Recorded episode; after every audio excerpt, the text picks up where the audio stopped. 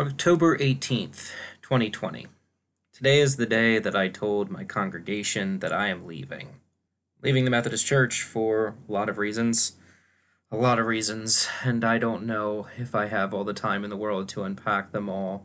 But needless to say, it has far more to do with things that happen at the conference level, that is to say, the organized church level, than it does with my individual congregations, of which I served two I'd only been a pastor for four years and trying to come to the decision on whether to stay or leave when you see it falling apart around you is very difficult. You know, I was a religious studies major in college, and that was four and a half years. And then I went off to seminary to get my master's in divinity, and that was four more years. And then I went right into pastoring these two churches. So these are really my first two and only organized churches that I'll have served as a pastor. And that's a lot of time and effort to put into studying for a particular profession, a particular job, a particular identity. That's just sort of going to go away now. And I'm really struck by that and really struggling with that in this time and have been. And honestly, I probably wouldn't have announced to the congregation this soon that I was leaving. I probably wouldn't have made the decision to leave quite this soon if it wasn't um, charge conference season, which is to say, uh, the time of year where churches do all their paperwork to determine how the next year of ministry is going to go and whether or not the bishop and the cabinet need to appoint new pastors and where they're going to put them. And I really wanted to give this church the best chance to get a good pastor to be put in here that I could. So that meant that I had to make a decision sooner rather than later. So in some ways, I do feel like I was very rushed. Um, but we have good things coming for us, my wife and I, and um, we're excited about what's coming next. It's just that I have chronic anxiety, and for me, it's hard to get excited about a future that's eight months away. Uh, instead, I just sort of sit in the anticipation and I let it uh, eat away at me, more or less. But today was the day. Today was the day that in service I announced uh, to the two United Methodist churches that I serve um, that I would be leaving, and come July 1st, 2021, they would have a brand new pastor to work with. I think the reactions were mixed. It's difficult because we're doing ministry right now in the time of COVID, and that means that uh, my one congregation, my larger congregation, isn't meeting in their church. Instead, they sit in their cars in the parking lot and tune in their radios uh, to a station where we are transmitting what I am saying while I stand on top of a trailer uh, and preach to them and lead a service to them. And so when I announced in my worship service today that I would be leaving the church, I couldn't see their faces. I couldn't see their reactions, their responses. And it's so it's just quiet when I say it and I didn't know what to make of it in that moment. I don't know what I expected. I don't know if I expected them to beep their car horns at me. I don't know if they were worried about how that would come across as like they were happy I was leaving or not. I don't I don't know. But it just ended up being this awkward moment. And as everybody was leaving, I stood there and waved as they went by, and many of them waved back like always, but nobody really stopped to talk about it or say anything. It's like they wanted to go home and process their own feelings for themselves and that's okay. I get that. Um, the second congregation, the smaller congregation, is meeting in person, but with face masks on, of course. And most of them already knew because I had already announced I was leaving to my SPRC, which is Staff Parish Relations Committee, who are technically my sort of bosses in the church. And it doesn't take long for word to travel amongst that family in the small church, and so once two of them heard, it, the whole family knew, and so I don't think there was much shock in that church. Um, there was a little bit. And I went home to watch football with my wife, like we always do on Sunday during football season. Only two congregants really reached out to see what was going on. We had tried to live stream the service where I announced it, but the live stream was getting messed up, so we had to pull the audio specifically and recast it out on the internet. And so it took a while for people to hear my service and my announcement on the internet. So I jotted down a little Facebook post explaining that I was leaving. And there was a lot of feedback to that, a lot of you know, Facebook reactions, the care react, hearts, likes. People wrote some encouraging things about us moving forward in the future. Some of them I know to be genuine. Some of them I know to have been more of a good riddance, goodbye, uh, as is sort of the nature of ministry. You can't please everybody. Some people are going to be sad when you leave, some people are going to be happy to see the back of you. And that's just a reality you kind of have to deal with. But ultimately, there wasn't much reaching out today. There wasn't much. I don't know why I expected it, but I think I did. And um, who did reach out to me were some of my colleagues, some of my fellow pastors in the Methodist Church or otherwise. Uh, some who I haven't spoken to in quite some time sent me text messages saying they saw my announcement, wanted to know how I was doing and what the plan was. And, you know, I appreciated that, even even though some of us had kind of lost touch or we only really talked once or twice a year, you know, it was nice to know that um, there were people who understood. There was no judgment or condemnation in any of their reaching out. There was just sort of this understanding. There was a, a lot of good for you for, you know, being your authentic self, not wanting to be held back or hide things anymore. I just want to talk about that because that's the reality of the situation of why I'm leaving is I'm so tired of pretending to be things that I am not. Um, in the intro episode to this, I, I talked about the idea of the professional Christian, how you have to put on this mask as a pastor and play this role for these people. You're performing constantly.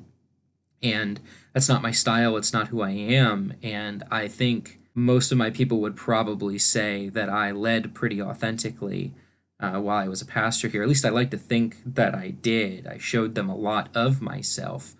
But I can't get up there and tell them to get their shit together from the pulpit. You know, I can't talk the way I was honestly raised to speak. Curse words are just sort of part of my vernacular, but in the church world, it's a big no no. Uh, you can't curse. And so I had to learn to pull that part of myself back. And it probably sounds silly to say that cursing is somehow part of my identity and that it's difficult to hold back, but it's like being forced to speak a different language with everybody else, which I know there's lots of pastors who truly are forced to speak not their first language. And so I don't mean to put that down, but just for me, it piled on top of everything else and became very difficult. And, um, you know, one of the things a lot of us young pastors see and talk about is the reality that we all know, which is that the church, the organized church, whether it's Methodist, Lutheran, Episcopal, anything, it's dying. We're in decline. And every time the millennial generation, which is my generation, has reached out to and asked, what is it that keeps you from coming to church? Why, why are you so turned off by it? What would what would bring you in? Consistently the conversation ends up revolving around authenticity. There's so much fakeness to church. There's this lack of authenticity and trying to make ourselves more perfect than we are. In my theology, I, I want to strive for perfection, but I certainly don't want to pretend I'm there now. Because if I did that, I would stop seeking to better myself. And most people know that people aren't perfect. And so any kind of attempt to put on airs is just seen right through and rejected by my generation and Gen Z, the generation coming up behind us. And yet, what I've found in my time in ministry in the Methodist Church, which is largely or used to be considered one of the most open churches, the the large, the big tent church, as they called it for a while. I know a lot of my older congregants talk about how they came to the Methodist Church back in like, you know, the 70s because it was the church that welcomed everybody no matter what you know, we've really lost a lot of that in our identity in the Methodist Church, um, which of course is most prominent in our fight over uh, the rights of the LGBTQI community, but uh, can be seen in a lot of other places as well. Not the least of which, uh, not the least of which is pastoral ministry.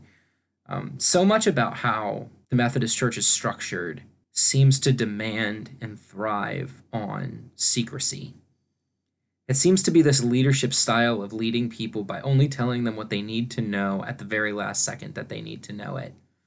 You know, the conference that I serve under really leads this way. And even when I reached out to my boss, uh, who is actually a wonderful person and a really, really good at her job, I don't want to drag her over the coals here, but um, the first response, the first reaction when you say, I'm going to be leaving the Methodist Church, uh, the, the first conversation is, okay, when are we going to tell people?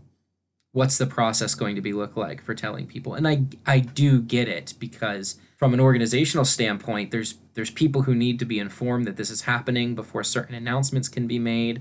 We have a proper procedure for all of this, and it's very methodical, Methodist, go figure. And it sounds great, and on paper it's wonderful, but in practice, what it means is that I have to go weeks and weeks and sometimes months sitting on a secret that I'm leaving.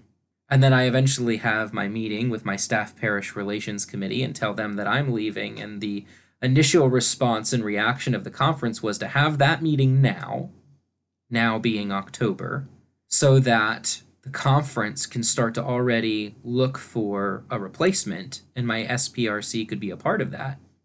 But to wait to tell the whole congregation until late December, early January.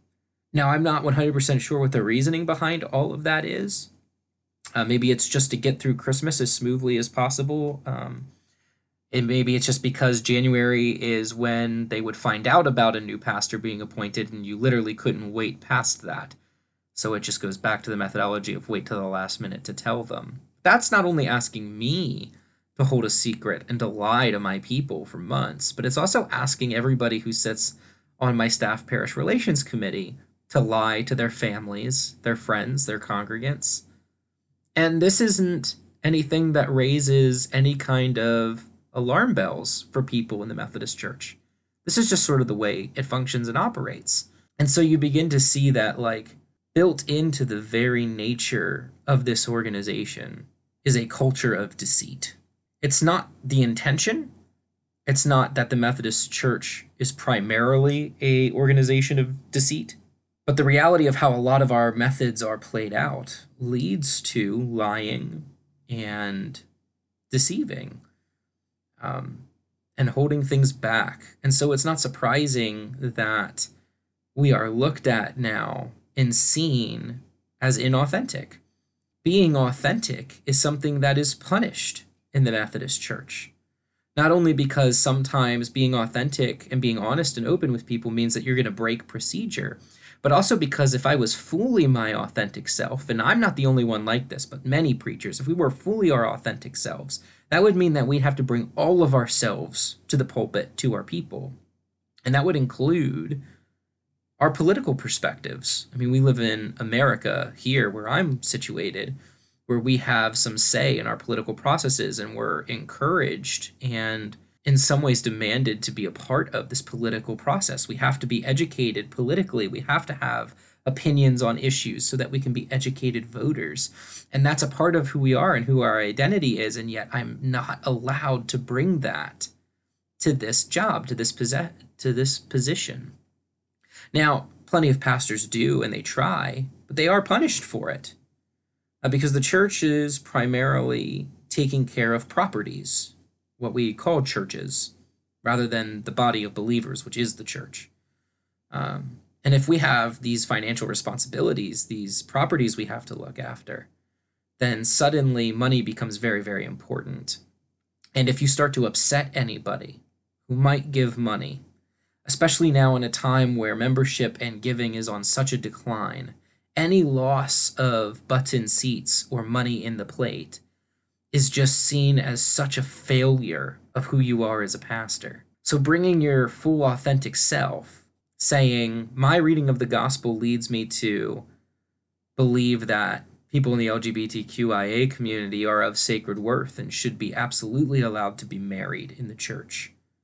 Something like that could offend the wrong person, and they can say, I will take my money elsewhere, and suddenly everybody turns against you as a pastor because you brought that into play even when you see people struggling and you're just trying to stand up for them. And so you can't. You can't bring your authentic self into this job. It's an inherent part of our system. And I know there's so many people who really want to be a part of a change to that system, to shift the way some of this works. And I love you dearly for wanting to be a part of that change. And I hope you'll forgive my cynicism when I say that I just think you're beating your head against a brick wall that's never going to budge. It's just baked into the system itself.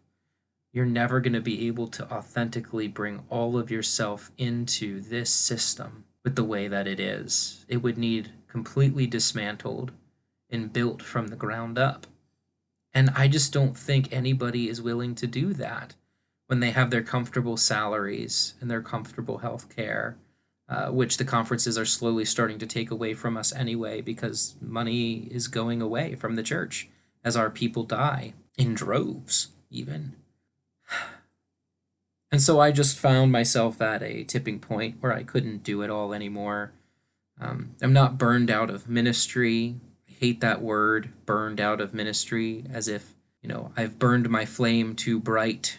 I've done too much, and so now I'm just simply too tired to go on. That's that's not what's happening here. I just I can't hold back who I am anymore. In some ways, the fire is too bright. I'm reminded of Jeremiah talking about the hot coal in his mouth and it is burning him and he can't hold it back anymore. He must let it out. It's this message, this uh, truth that God has placed on his heart that he must let out.